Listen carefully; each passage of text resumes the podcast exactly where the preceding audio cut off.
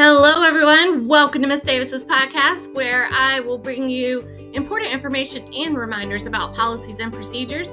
Sometimes I will bring a guest on the show, so hopefully, we can get one more guest on here before the end of the year. Today, I have just a few announcements to go over with you, so let's get started.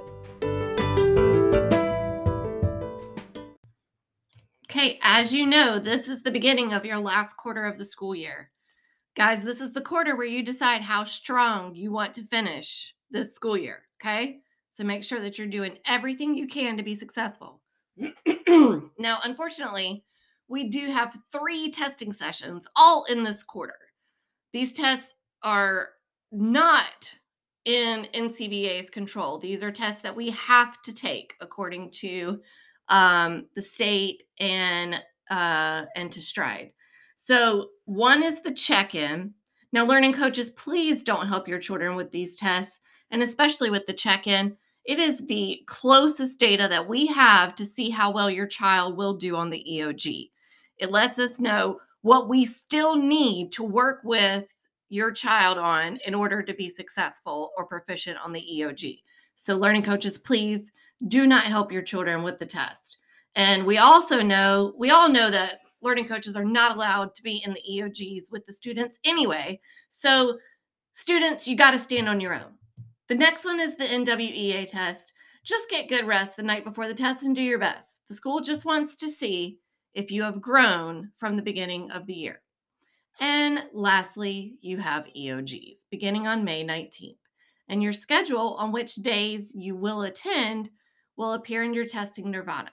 Now, we will begin preparing for EOG as soon as next week.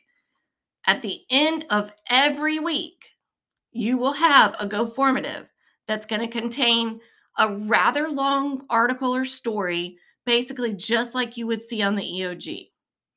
Next, I have updated grades over the weekend. And like I said in the announcement yesterday, you have the rest of the week to complete the assignment.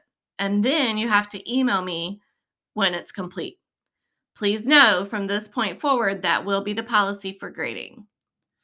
Um, I am beginning to grade participation again starting this week. Honestly, I was being a little slack with that over the past couple of weeks. Uh, I got kind of overwhelmed, and so entering participation grades just kind of fell to the side.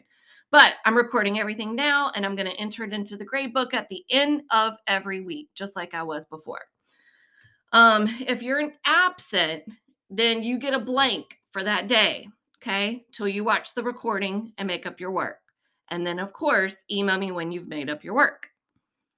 After that, the blank will turn into a point. If you don't email me and don't do the work, the blank becomes a zero after one week. And then that's what goes in your grade book. We have to know that you're doing the work to be successful in seventh grade, even when you're absent. Remember, there are no excused absences at NCVA all of them, no matter what, uh, are absences that require you to make up your work, unless they're extenuating circumstances. At that point, you need to email us, and of course, we're going to be supportive. But this is how we hold you accountable. So take control of your education. Seventh grade, take control of your education. You've got this. Okay, that's all for today. Don't forget to complete the Go Formative that accompanies this episode. And also, don't forget to do something kind for someone else because kindness is always returned to you. Take care, everybody. Bye.